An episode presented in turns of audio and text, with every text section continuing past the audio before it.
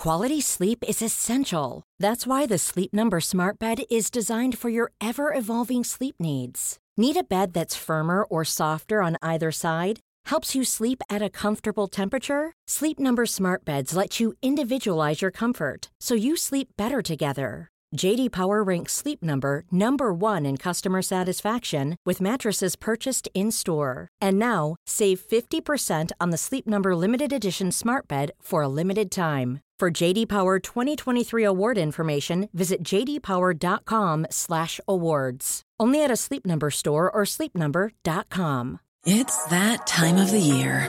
Your vacation is coming up. You can already hear the beach waves, feel the warm breeze, relax, and think about work. You really, really want it all to work out while you're away. Monday.com gives you and the team that peace of mind. When all work is on one platform and everyone's in sync, things just flow wherever you are. Tap the banner to go to Monday.com.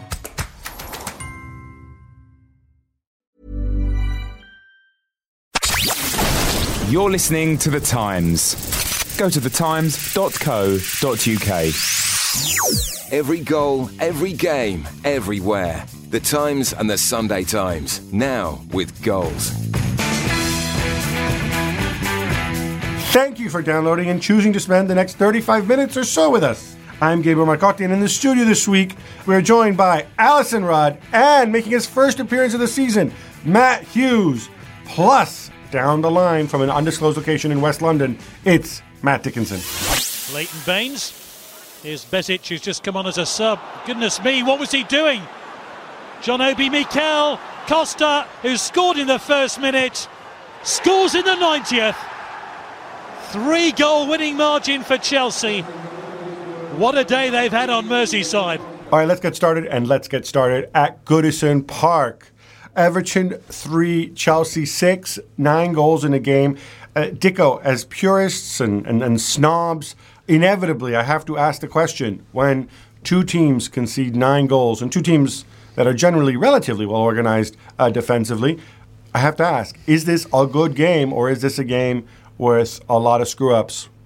Well, it's a game with a lot of screw ups, but that, that's made it a great game, hasn't it? I mean, Chelsea, Chelsea will not concede um, three to many teams, but let's let's revel in the fact that on one afternoon they did. They they made some a few individual mistakes um, that yeah, Mourinho, as we know, will take them back to the training ground and drill them and drill them and, and drill them again. But no, let's let's let's glory in this one, not uh, not get too sniffy. Okay, Alyson, uh, Dicko can glory because he's uh, he's not an Everton fan and he's not a Chelsea fan, but. Do you think Roberto Martinez and Mourinho are glorying in in, in this right now? Oh well, Or do you think they're pulling out the Martinez definitely isn't, is he? I mean, from Everton's point of view, he Martinez wants an attacking team, and they're at home, and they go two goals behind. What do you think's going to happen? There's going to be holes left in their defence. I, I kind of don't see how that could have turned out any other way, given that Chelsea are top notch at the moment at putting away chances. So, but he. Martinez is upbeat guy. I think he will know that's exactly what happened. Um, it's sort of they sort of ran away with themselves a bit. Also, he, for some reason, he doesn't seem to think that there's anything wrong with his defence because his defence was really good last season. But it's looking there was there were three men creaking at the back for them, and, and maybe that will never happen again. Maybe it was just a, you know uh, the stars aligned that way. But you know, uh, in in goal, Howard didn't didn't look like the player he was even at the World Cup, and uh, Jagielka and Distin, who are two of the most historically composed and elegant defenders in the league, look, looked a bit old. Well, they are a bit old, and that's what we found out. What we found out so far this season, Everton seem to have a problem with their centre backs. Jagielka, as much as he is a very admirable professional the and a top bloke, he's not. about. He's he's not. He's not a sort of Champions League international quality centre back, um, in in my view, and that's what was exposed on, on, on Saturday. Chelsea, Mourinho will be delighted with the speed of which Costa's settled in and made such a huge impact. Also, Fabregas, um, he can pick holes, and I'm sure he won't be happy with elements of their defending, but on balance, they've won every game, scored lot of goals, so he's going to be delighted. I think it's Jagielka. I mean, at least Everton have got somewhere to look. I mean, I think um, he- Stones. Well, Stones has obviously got you know still still raw, but got undoubtedly got potential. And Alcaraz, to be honest, I mean, I think he you can see that you know Jagielka is a, a sort of a leader of that squad, and he's been he's been picked partly because for for captaincy and for you know for for for the solidity that he brings as a, as a personality. But maybe it's time to um, take a big decision and um, uh, and and worry and wonder whether that that's enough um, if he's not playing well enough. And I mean, I've I've always actually liked Alcaraz, so I, I I think at least when he looks to the bench, Martinez does have options. Well, it's it's funny because you just just looking at the other defense, Chelsea's defense. Usually, uh, when when we talk about options in central defense, it just occurred to me. Obviously, Ivanovic is playing right back right now. Um, the guy can presumably almost play just about anywhere and, and has played almost anywhere. When Filipe Luis is fit, you presume Filipe Luis goes to left back, Azpilicueta to right back, and then Brano can be your, your third center half. But is there concern that sort of one player beyond that, maybe things could get a little tricky? Well, since David Luiz was left and not replaced, they are a little bit short, I suppose, and they, they need John Terry to stay fit. If John Terry has one of his sort of injury-plagued seasons, they they could have problems. But I, I think you could you could play Matic in there. He's, he's physically imposing. Mikel in an emergency can play centre back. So Okay, I mean, this is kind of scraping the bottom. I mean, Didier Drogba could play there too. He's physically imposing as well, but uh, it, there's a difference Sure, in, in quickness and the in approach. No, So- I guess, but Mourinho's looked at it, and Terry and Cahill played 50 games each last year. He's assuming they can do so again. And if they, if they do, then he hasn't got a problem. Yeah, but it, I, I agree with you, Gab. I think it is a problem because I don't. I think Ivanovic isn't. I love Ivanovic, but Not as much as I do. His his best position is right back, and he's not mm. that brilliant a defender. He doesn't want to play centre back. So if you push him, if you push him there because one of Terry or Cahill get injured, you are immediately you're losing what he does as a fullback. Which is, you know, he's, he's scoring or making goals every game at the moment. He's phenomenal going forward. Slightly iffy at Goodison defensively. You don't I don't think just thinking oh, automatically, well, we've got an automatic chap to slot into the back is is that's not great news for Chelsea. He's not he's not as effective as a centre back. well, uh, Dicko, what's your take on this? Because I mean, this Chelsea team is built to win the Premier League and the Champions League. They spend a lot of money. They look like a complete side. I- i- Is that a potential concern?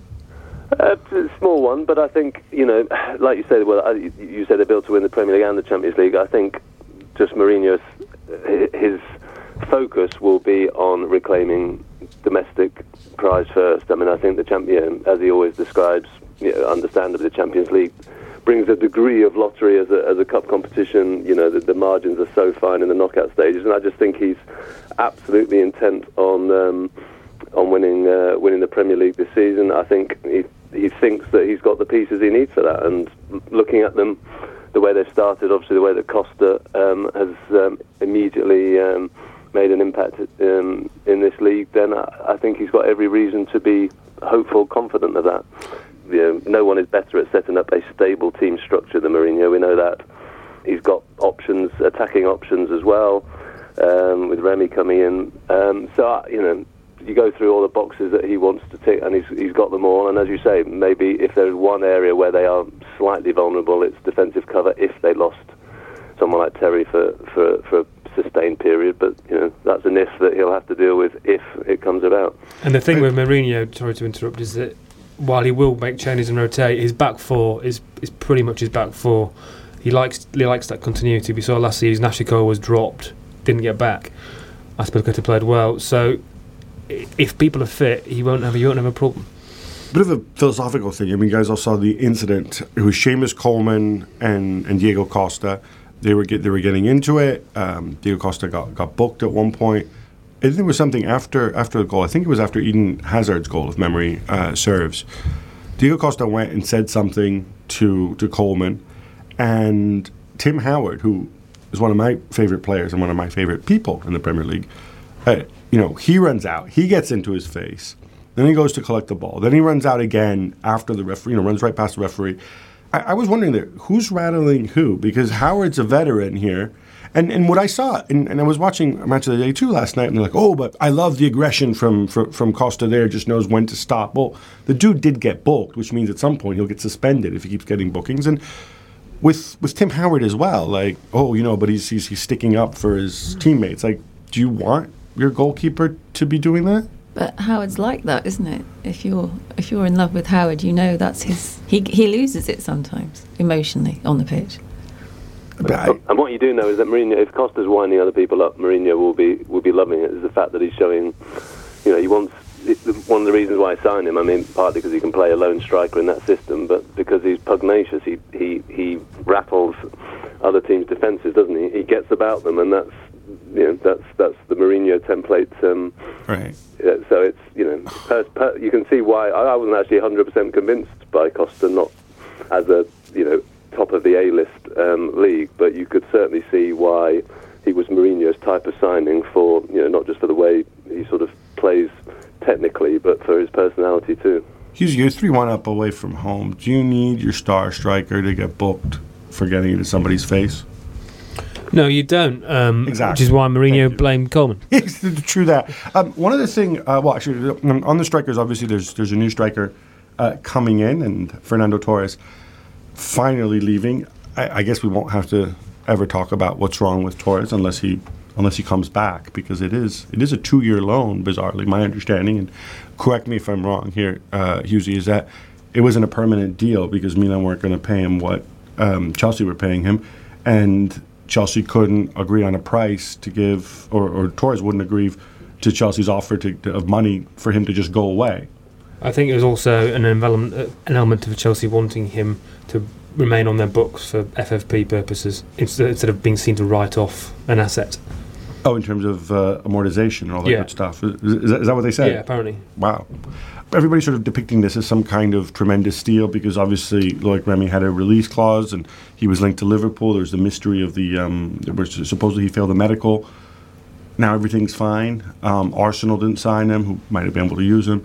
Do we have any explanation for this? Well, Yeah, the well- only explanation I've heard, I'm not 100% sure about it, but Because people in football lie to us all the time. Well, incredibly they do. But uh, there's a suggestion that that medical, well, it did take place in the States on Liverpool's preseason tour, and the suggestion was that in America, for some reason, the medicals are more sophisticated and stringent than would be the case over here. Well, I'm sorry. I'm Uh, sorry. Uh, I'm, sorry. I'm sorry. Are you, are you are you suggesting to me that instead of having their own people look at them, they, they they found some doctor in the yellow pages in the U.S. and said, "Hey, you conduct the medical." well, I'm sure they didn't look in the yellow pages. No, okay, fine, but wouldn't you, if you're going to buy a nine million pound asset and give him a multi-year contract, what you you can't afford a couple thousand pounds to fly your your own medical uh, doctor over, your own club doctor. You're, you're going to go and to, to some other Burke who you don't know. Well, they have they have doctors all over the place, don't they? I realize that, but not all doctors are created equal, right? No, I mean the clubs have their own doctors. At QPR, QPR they, they, they think they were maybe looking for an excuse to get out, you know, that they're okay, maybe something came up, but it wasn't a deal breaker that actually, whether they got the wind of the Balotelli possibilities at about the same time, but that, you know, it was, yeah, they were interested in Remy, but, um, you know, not so interested that they were going to do the deal come what may, and then, yeah, this, this threw up a snag, and it was, um, they, uh, they bailed out then, but they bailed out knowing that another option was um, about about to appear. Well, QPR got lucky in a way because uh, Redknapp, uh, I was at QPR on Saturday, and Redknapp was a bit cross about the whole leaked medical report. And he says there should be rules that you, if a player goes for a medical, what happens should be kept private. And it is a bit off to announce or to let it be known that the deal's fallen through for medical reasons because then your asset could potentially become untransferable or the value dip. And there's a question mark over the player. But he's lucky that, you know, Harry Redknapp and the club are lucky that two clubs still decided to go with him. You, it is an issue, how much should be allowed to be known about a medical, I think. One final, final thing on this. I, I was curious to see when Chelsea went and played, especially away from home against a, a team that, that kept the ball more, whether he would keep Fabregas in the position that he played for the first two games. And he obviously tweaked it by putting Ramires in there as well, a little more defensive oomph. This is going to be par for the course going forward, isn't it, Husey? I'd have thought so, but the good thing is he has got so many options in He that does. midfield. I mean, even the front three, Willian, Hazard, Oscar, they can all play anywhere. Really, Ramires can play in there. Fabregas can play in four positions. So going forward, they do look pretty formidable. I'm not sure Loic Remy's going to get many games. That said, though, the most handsome player at Chelsea is now gone. Nando, Nando you a fan of him? No, crikey, no, no. Come on, who's the Justin Bieber of Chelsea? Am I the only person in the world who remembers Marco van Ginkel? He's, certainly, he's, he's not he's not a poster boy for me. Put it that way. I've never fancied him. Townsend involved in the thick of the action straight away, and he's lost the ball. Moreno doing a really good job and striding forward with real intent. Alberto Moreno. Oh, what a finish! It's a quite brilliant goal from Alberto Moreno. His first for Liverpool. It's 3 0. Moving on to uh, North London and White Hart Lane, where Liverpool roll to a 3 0 win over Spurs in Mario Balotelli's debut. Before we get to Liverpool, because we're often accused of being a little bit too Liverpool heavy, I want to chuck this to you, Dicko. Is this Tottenham kind of crashing back to earth after the muted excitement? Is this their dimension? Well, I think they, they can be better than this, clearly. And to be honest, I'd say I, I, mean, I was arguing last season that um, for all the the, the sort of um, wailing about the, the quality of the, the transfers that the nine players, whatever they'd brought in to replace one Gareth Bale, that there was there was a lot more in their squad than was being seen on the pitch. Simple as that, and that you know it, all it took was some good management, some good coaching, and that. Um, it wasn't going to be easy to get back in the top four, that's for sure, because I think the quality around them's uh, improved. But they they were they were under colossally underperforming. Um, we saw in one afternoon a colossal underperformance yesterday, but I think you know Spurs are better than this, and I think um, you know let's let's at least give Pochettino a bit of time. I mean, it's you know he's he's, he's not been there very long, and I'm not going to judge him on one shockingly bad afternoon, but um, um, you know I think in Kaboul and Vertonghen, you should have certainly better defenders than we saw we saw yesterday. Uh, I think they've actually got well go through the squad, and I think they've I think they've got decent options in in most places. I I would like to see another um, top class striker personally, but I think we should see people like Lamela come through stronger this season. Uh, he's making a couple of bold decisions. Townsend, I think, is going to be on his way. Uh, so there's still a bit of tweaking to be done. But I think you know Spurs, a well-run, well-managed Spurs side should should be a comfortable fifth and sixth and, and pushing for fourth. Were Spurs that bad, or were actually Liverpool that good? Because going forward, usually they, they looked really, really impressive to me, especially in the first half.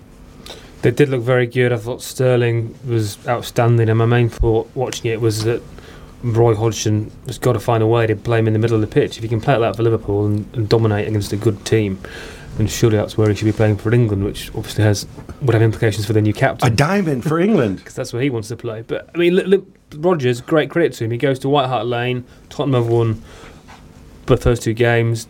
They're an air of positivity about the place. He plays two strikers and Sterling behind. Very, very bold attacking form- formation, and it, and it worked. So as average as Tottenham were, Liverpool's pace and penetration was, was fantastic. So they deserve huge credit, really. You can see, I mean, on just on that, there is an England formation that can work from that, isn't it? Because the fact is that you can play um, you can play Rooney, Rooney and Sturridge higher up and Sterling behind him, and then three across. I mean, that's, that's, that was the big debate that came out of the World Cup, wasn't it? Should we have played three actually at the base of midfield, where we continually overrun? So there is. I mean, you might be you might be struggling to um, find that three at the base, but there's no there's no reason why Sterling can't rove behind Rooney and Sturridge in a Liverpool style formation.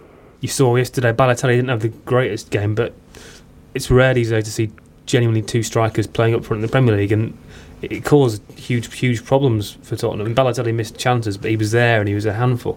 Uh, it shows that like, playing playing two strikers can um, pay off. And Henderson had a good game as well. So you got you know you got your first of those three. For Okay, England. now, now this is too much England talk here. Okay, that's enough. But Um, I'm trying to. It's a, it's a massive week for England. England it's not. Norway. Nobody cares. Um, Huge. England. we're going to have to talk about England next week, Yes, and, yes, and the yes, ten yes, pay people. me to try and sell some tickets. I- Buy some I- tickets. Take your family, Gab. Everyone should be there. There's about fifty thousand still going. If you want them, folks, queue up. Alyson, Husey didn't seem to be too impressed with Balotelli. Now, I was watching on television, and I was watching on Sky actually, and I heard both Niall Quinn and uh, and Paul Scholes rave about him, and I want to know because is the glass half full or, or half empty? Because he should have had a hat trick. He could have had a hat trick with uh, the, the the header he missed, the header he, he hit at the goalkeeper, and um, and that weirdo shot that you know with To a the finish. open goal, yeah. exactly uh, from about 50 yards out, but still. But then he did a lot of he worked he worked hard. He held the ball up. He nearly got decapitated by Eric Dier and didn't go and lose his rag. You're a Liverpool fan. I think we can out you. Were you impressed? With Balotelli. Yeah, no, I mean, Is your is it half full or half empty? it's. I, I, I, I suspect it's going to shift through the season, but uh, No, no, this on that- performance. on that evidence, it was half full. I like players who work hard. He didn't swan in with a "oh, look at my reputation" emblazoned on the back of his shirt. He, he grafted a bit, and things didn't go for him. And it, he- you know, the, the misses were slightly embarrassing, but he didn't pout or strut or uh, do the things that people think Balotelli's going to do. So I think as a debut for a, a new club go, it was it was more than acceptable.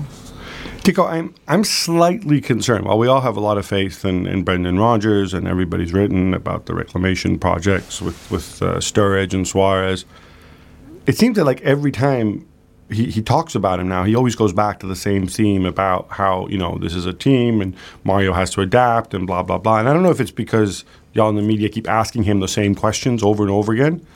But even coming out when uh, he, he talked after the game about um, marking on set pieces, and, uh, and Mario's like, and he's like, oh, Mario told me like uh, I don't mark on set pieces, and and so I said, no, no, you do now, and he did, and it was great. And apart from the fact that he has marked on set pieces before, I know this for a fact, but is it really wise to keep going back to this, or should he just kind of just talk about the player from now on, rather than you know un- until he does something silly?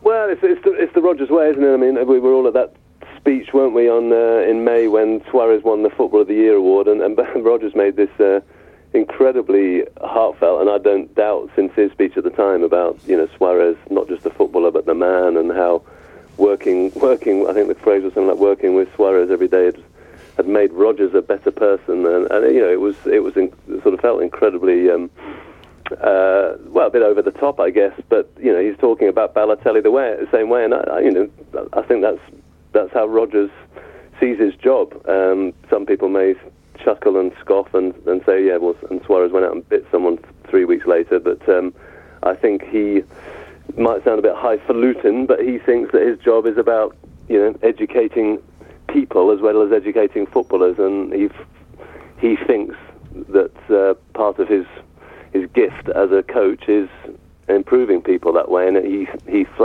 thinks maybe flatters himself, as we'll find out, that he can do that, that for Mario Balotelli, and that's obviously part of the fascination. Is not that just that he thinks that he can get Mario Balotelli playing decent football. He thinks he can make Mario Balotelli, you know, a better human being, and that's say we may we may have a chuckle about that a couple of uh, months down the line, but um, yeah, that's the way Rodgers sees the world. Matt, thanks for raising that because uh, I time stood still for me when Rodgers was interviewed when the transfer of Balotelli had been confirmed, and he said on air into camera. I looked into Balotelli's eyes, and I, Brendan Rodgers, know I can make him a better human being. Uh, I, I'm kind of gobsmacked that he's got away with that. I don't see that as the role of a manager. If you're looking for plump lips that last, you need to know about Juvederm lip fillers. With Juvederm Volbella XC and Juvederm Ultra XC, your lip look, whether it's subtle or bold, can last up to one full year with optimal treatment and no additional maintenance. Find a licensed specialist and see if it's right for you at juvederm.com today. That's J U V E D E R M.com. Add fullness to lips in adults over 21 with Juvederm Volbella XC or Juvederm Ultra XC. Do not use if you have severe allergies or a history of severe allergic reactions, or if you're allergic to lidocaine or the proteins used in Juvederm. Tell your doctor if you have a history of scarring or taking medicines that decrease the body's immune response or that can prolong bleeding. Common side effects include injection site redness, swelling, pain, tenderness, firmness, lumps, bumps, bruising, discoloration, or itching. As with all fillers, there's a rare risk of unintentional injection into a blood vessel, which can cause vision abnormalities, blindness, stroke, temporary scabs, or scarring.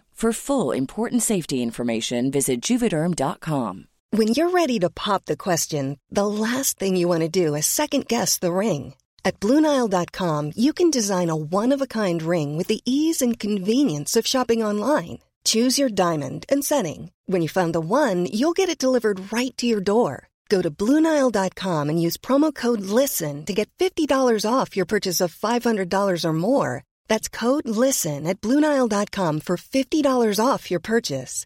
Bluenile.com code LISTEN. Quality sleep is essential. That's why the Sleep Number Smart Bed is designed for your ever evolving sleep needs. Need a bed that's firmer or softer on either side? Helps you sleep at a comfortable temperature? Sleep Number Smart Beds let you individualize your comfort so you sleep better together. JD Power ranks Sleep Number number 1 in customer satisfaction with mattresses purchased in-store. And now, save 50% on the Sleep Number limited edition Smart Bed for a limited time. For JD Power 2023 award information, visit jdpower.com/awards. Only at a Sleep Number store or sleepnumber.com. at all. You you deal with players as players and part of your team. If the BBC wanted to poach me, and then I overheard the head of the BBC saying to someone, "I think I can make Alyson but a better human being." I wouldn't go. I, that is not the role of my employer at all. And it also implies that I he's think judging it's you, right? deeply, deeply patronising. It, it, yeah, it comes Yeah. with lots of suppositions that this is a player who is, is is somehow not a rounded human being. I mean, he's a grown man with with, with an interesting backstory. You do not write him off as an as a personality by saying you can improve him. I, I I actually found it quite offensive. Well, I mean, I'm saying that's why. I mean, I raised that you mentioned the Suarez sort of speech and how that um, turned that blew up, shall we say? And uh, you know, I think a few of us sort of um, look back on that speech. You know, as I say, it felt over the top at the time, and, and sort of sniggered a little bit at, at how it had turned out, so, you know, so soon that um, Suarez had. Um, gone back to binding people. At the same, I, I slightly disagree. The fact is, that if you, the best leaders I've worked for, do inspire you as people. You know, they don't just make, you know, make me hopefully a better journalist, but they, you know, they inspire, they inspire you. So I'm not saying that Balotelli is going to have his personality transformed, but certainly the best leaders. Um, I, I- Alex, it's not just Rodgers. Alex Ferguson would say the same. He wants.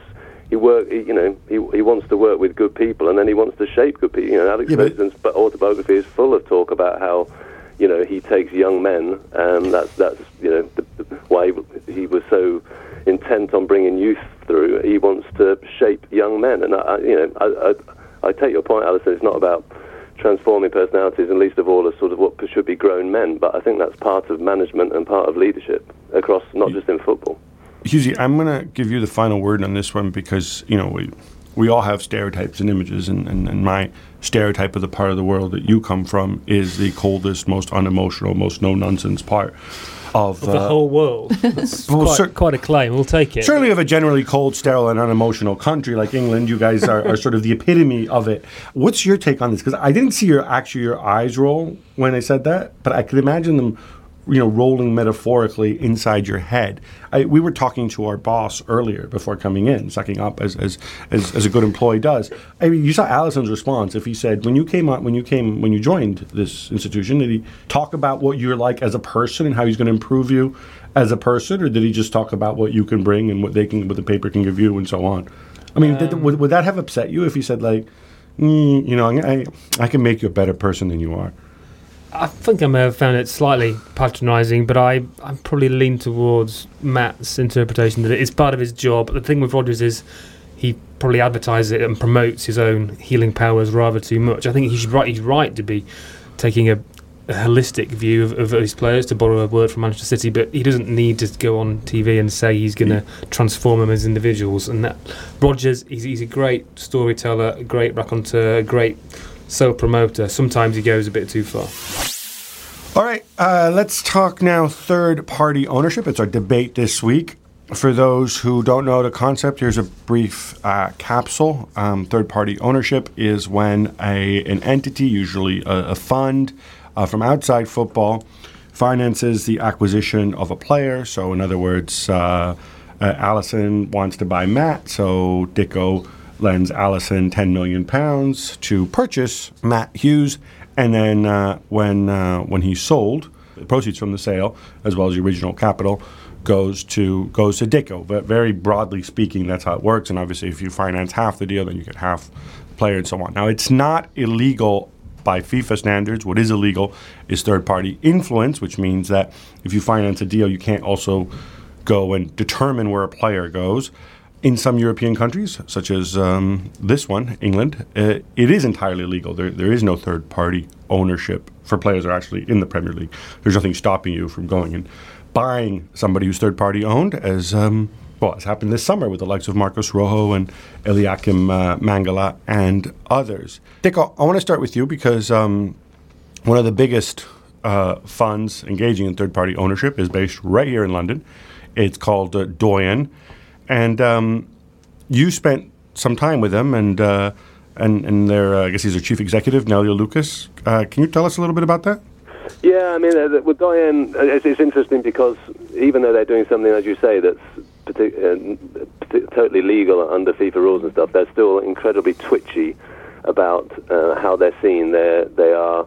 Doyen were um, desperate not to be seen like a lot of other third-party funds where there are um, you know, potential conflicts of interest where you have, shall we say, an agent who owns, um, who is part of a company that owns a stake in a player and represents that player. Now, if anyone can't see the potential conflict of interest there, where you know it's clearly in, in the agent's um, interest um, at certain times to move on the player, then you know they need their eyes their eyes checking. And Doyen were very keen to be seen to be running a slightly different model. Now that's a model that is been drawn into controversy on, on, the Rojo deal to Manchester United because they are being Doyen are being accused of exactly what they say they don't do, which is, as you said, third-party influence, and that will be decided, as it seems, by um, well, potentially through the courts um, in Portugal. So we'll see how that one transpires, but.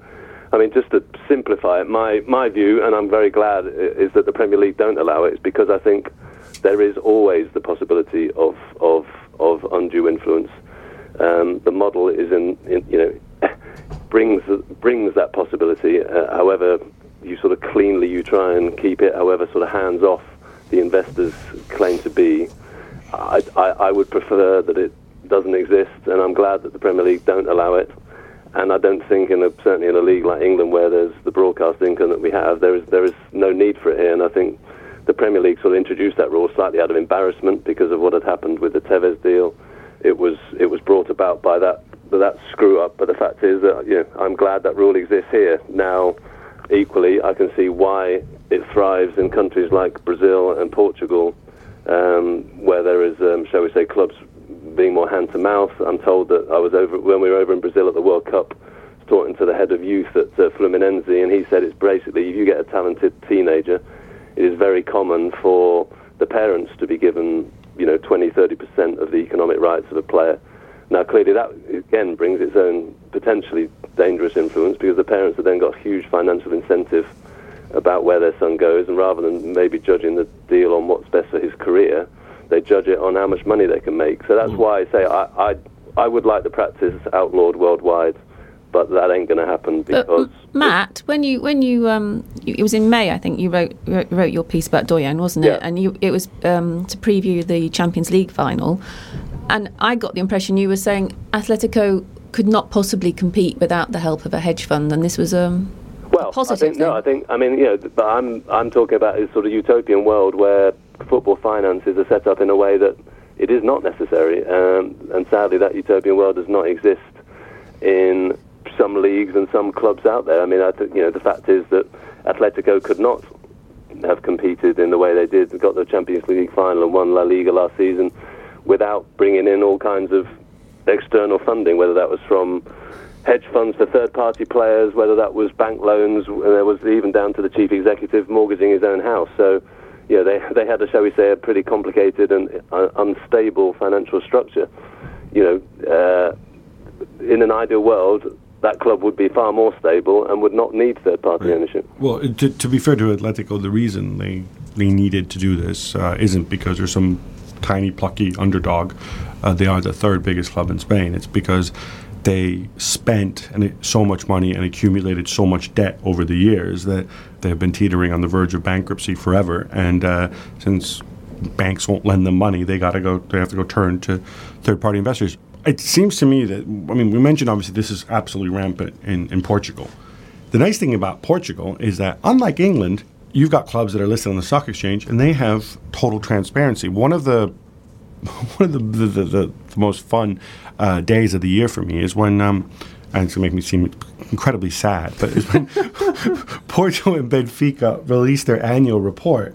Is that the red circle on the calendar? It, it really is. It's a red letter day. The wife takes the kids away. Exactly. You know. No, but it's the one where they're like, you know, we own 18.3% of Luizao and we sold 6.1% of Luizao to Alyson Rudd for 18.1. I mean, it, it's, it's ridiculous.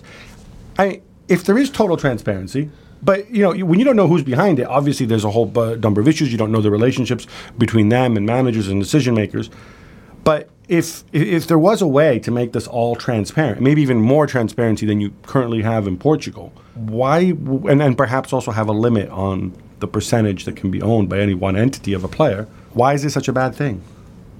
Well, for the scope for undue influence that's already been outlined, and also a sort of wider, I guess, moral view that it, to me it just seems to be a vehicle for making a lot of money, right?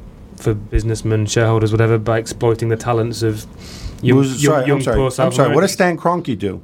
What do, what do the Glazers do? You have an ethical problem with people investing in the game to make a lot of money. Yeah, because they don't. What does Sky they, do? They don't sell themselves. As far as I'm aware, Stan Kroenke doesn't actually own any slaves, or you know, But ha- these have, people- a, have an army of uh, chattels following him around.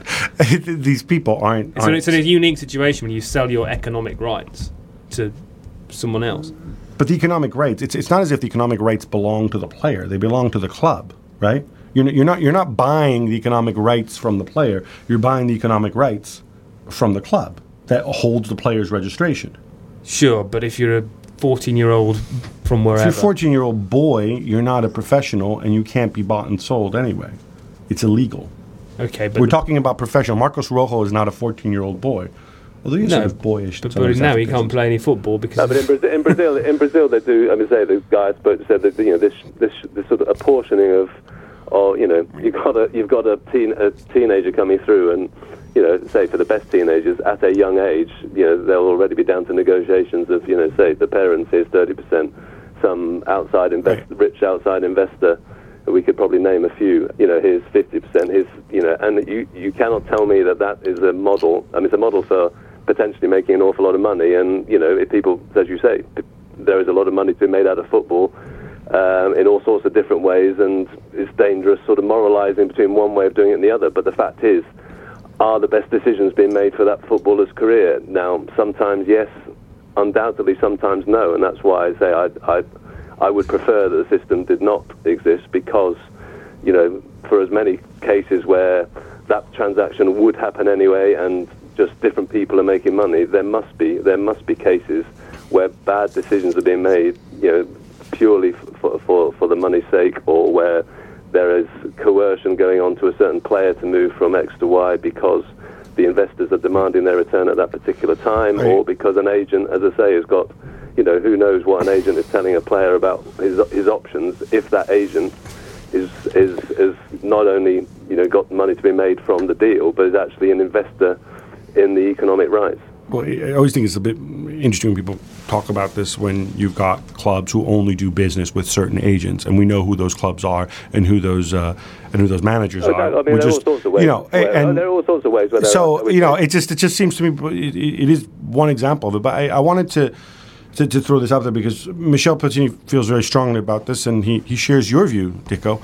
He's entirely against this, uh, and he wanted to ban it in Europe, and then he found out that he couldn't because um, transfers are FIFA matters, and what FIFA do is sort of they open another committee to look at it every six months. But you know, obviously, they represent the world game. In some parts of the world, it's so entrenched, it's not going to happen. He's looking at either regulating it uh, somehow, or uh, perhaps trying to ban it from European competitions. But again, that's that's very difficult. Alyson, is this all bad? I mean, eh, or or is there a way that we can regulate it with transparency, with limits on the amount that somebody can own, perhaps maybe by putting it in a blind trust, or or should we just not go there and just No, no. I think thing? I think I think it is codifiable, and if you are transparent, th- this could be a workable system. I would, to counter Matt's indignation, I would say it's potentially democratising because you you allow uh, clubs who couldn't perhaps otherwise progress in the market financially to be able to do that. So it opens up competition, and I'd have thought Platini would like that because he's always trying to make the smaller clubs have some sort of power and voice in, in world football, and this gives them an opportunity. And also, I think I think we're, we are applying emotion to it. I mean, the indignation that's coming through. We, we, we were saying similar things 20 years ago about agents and their increasing influence and whether they would advise a young player simply because they wanted to line their own pockets and not think at all about whether the club suited the player or the geographical location suited the player football has changed, and rather than just say, "Oh, it's horrible," it sounds horrible, it makes them sound like slaves why not accept that this does help certain clubs and certain individuals and just codify it and make it more transparent? It made it yeah, but it, it doesn't doesn't help them for very long, does it? I mean, yeah, Por- Porto are the great example. They get all these players in and they're part, of, but every couple of years they sell them all to Europe, vast profits, and the cycle just repeats itself. The, all that money is going, a lot of that money is going out of football, and Porto are no better than they were five or ten well, years except ago. Except they keep winning league titles and advancing in, in the Champions League and, well, and stuff like that. Well, they haven't won the Portugal Champions League since Mourinho was there, which was a freak. In the real world, we ain't going to get rid of this because it is so inherent in, in certain parts of the world. That's you know Platini rails against it, but um, he's he's not really actually doing very much to, to get rid of it. And uh, apart from sort of blaming FIFA, I mean, occasionally he says UEFA will take unilateral action, but I just don't see it because it, it is so inherent. And I say, I, you know, if it was if it was to be abolished, there would have to be a practical alternative because, you know, as you say, I mean, it, it, they're going to have to be some funding. I mean, there's going to have to be whether it's from banks. Banks won't lend money to football clubs for the re- for, for, for fairly um, obvious reasons. So it's not. It, it, wouldn't be easy just to click your fingers and ban third party because um, it's so inherent in, in Portugal, Brazil, and other places. All right, now the uh, part of the show that is statistically, as our research shows, everybody's favorite quick hits. Now, you're going to hear uh, side effects because we've had complaints about certain people, James Ducker, rattling on far too long, and, uh, and then our, our, our, ratings go down. Uh, and most of all, our um, very efficient producer, Dave McGuire, doesn't like it. So, after 20 seconds, uh, you will hear this noise which is an invitation to wrap up. And then once you hit 25 seconds, you will be hearing this. And at that and point, you must stop talking. And after four minutes, you hear, James, shut up. Arsenal are held at Leicester City as Laurent Koscielny gets an almighty knock to the head. Alyson, why are they not clicking as they should? Is it just the absence of uh, Olivier Giroud? Uh, well, that's part of it because I think they're not clicking because Arsenal, they get they they look physically tired about the fact that they're never at full strength. They uh, relentlessly have in, injury issues, and there's always a player about to come back to change it. And I think that's quite sapping in terms of morale. So Walcott, of course, he'll improve the team, which means if he's not there, you struggle. Manchester City fall at Stoke one 0 Dicko, reason to be concerned, or just a blip, as Manuel Pellegrini suggests? Uh, well, probably just a blip, but I mean they've they've got concerned just because I don't think uh, that week to week they're going to match Chelsea's intensity this season. Um, I think that Mourinho, as we mentioned earlier, is absolutely dead set on winning this league, and Pellegrini has to make sure his players are absolutely at full tilt every week, and he's got a couple of decisions to make as well, not least about whether he sticks with Joe Hart. So I think City are going to come second this season. Some slightly dubious defending there as well, in my opinion. Speaking of Stoke, some were skeptical when Mark Hughes said he'd play more attractive football. Others were even more skeptical when they saw his signings last year. Yes, I'm looking at you, Matt. Has he gone up in your estimation? You were rather negative about uh, Stoke's chances uh, this coming season or last season. Can you name me a better manager from this sceptred isle? Uh, well, Brendan Rodgers. He's not. He's, he's Irish. Doesn't count. That's Mark Hughes isle. is Welsh. They're both, a, they're both, British. Anyway, it's a different point, island. Point, he's from a different point, island. Point being, I think Mark Hughes is a good manager. He had ideas with his station a few years ago when he thought he was going to manage Chelsea and he messed Fulham around. But at a medium Premier League club like Stoke, Blackburn, he's he's, do, he's doing a good job. So I'm not that surprised. No. Swansea are off to their best start in 91 years. Alyson, you were a fan of Michael Laudrup, as I recall. Has Monk made you reevaluate a thing or two? Only a fool would reevaluate Michael Laudrup. He took Swansea into Europe. Um, great manager. What Monk has done is the right thing, which is taken the good things of the Laudrup regime and added a bit of uh, graft on the training ground. The players were not always happy with the way Laudrup took training, and Monks modified that and uh, made them a good team. Manchester United are held again, this time at Burnley. Dicko, will everything, including the three man defence, be fine once Di Maria, Rojo, Blind, Shaw, and Herrera, and at this stage, I think we can add Radamel Falcao, are all on the pitch at the same time? Oh, blimey, who knows? I mean, it's um, that's pretty much um, an entire team you're talking about changing. Does he even have the? I, I wouldn't play the three-man defence for starters. Um, I would play, uh, well, I'm not sure what I'm playing now. I've got Falcao to fit in with Rooney and Van Persie and Mata and Di Maria. Um, I need to sit down, um, as does Van Gaal, and stare at a wall and work out what on earth he's doing with a, a sort of squad that's been bought on a, a big panic shop. Yeah, all those guys to fit in, but no Chicharito Hernandez to fit in because uh, he's going on loan to Real Madrid. Crystal Palace draw 3 3 with Newcastle, and their new boss positively glows. He also happens to be their old boss, Neil Warnock. Uh, Matt, the right choice? Would you have him at Huddersfield? He actually turned the job down 10 days ago, and now, Hudder- now we know why. Huddersfield? yeah, yeah. Um, and now we know why, because he was lining up a move to Crystal Palace. Is he the right choice? In the circumstances, he's probably as good as they were going to get, and he's certainly better than the alternative, which was to appoint Malky Mackay and then kind of be exposed to a whole tsunami of trouble when that story would eventually would have come out. So um, it's pragmatic. It's not very exciting. Will they stay up? Probably not, but um, could have been worse. Gab, question for you. Real Madrid were 2 0 up at one point against Real Sociedad. Surely Ancelotti didn't let that didn't let that lead slip away, did he? I, I, can't think of any time he would have let a two, let alone three goal lead uh, uh, slip away. Uh, no, Real Madrid were terrible. I just have to apologize for it. The, the, bottom's falling out here, and it's amazing because they get their business done early in uh, in signing Toni Kroos and James Rodriguez uh, as well as Keylor Navas. And now they lose Di Maria, which they knew was coming. Um, they don't necessarily replace him, but most of all, Xabi Alonso leaving, going to Bayern Munich. They've picked up Chicharito Hernandez on loan, another striker which you wanted. This squad seems totally unbalanced, and it's the age-old issue there. So that's all we've got time for this week. Many thanks to my excellent, uh, entertaining, and informative guests today, Alyson Rudd, and the two Matts, Hughes and Dicko. Check out thetimes.co.uk.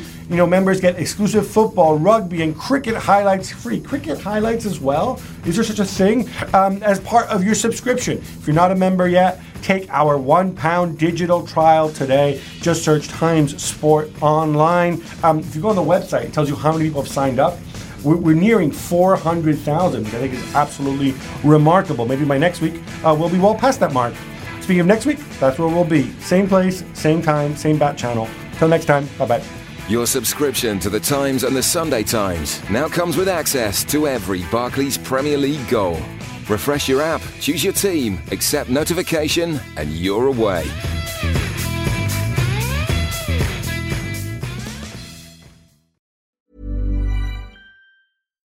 When you make decisions for your company, you look for the no brainers. And if you have a lot of mailing to do, stamps.com is the ultimate no brainer. It streamlines your processes to make your business more efficient, which makes you less busy. Mail checks, invoices, legal documents, and everything you need to keep your business running with stamps.com. Seamlessly connect with every major marketplace and shopping cart Schedule package pickups and see your cheapest and fastest shipping options from different carriers with rates up to 89% off USPS and UPS rates. And with the Stamps.com mobile app, you can take care of mailing and shipping wherever you are. Make the same no-brainer decision as over 1 million other businesses with Stamps.com. Sign up with code PROGRAM for a four-week trial, plus free postage and a free digital scale. No long-term commitments or contracts. That's stamps.com. Code program.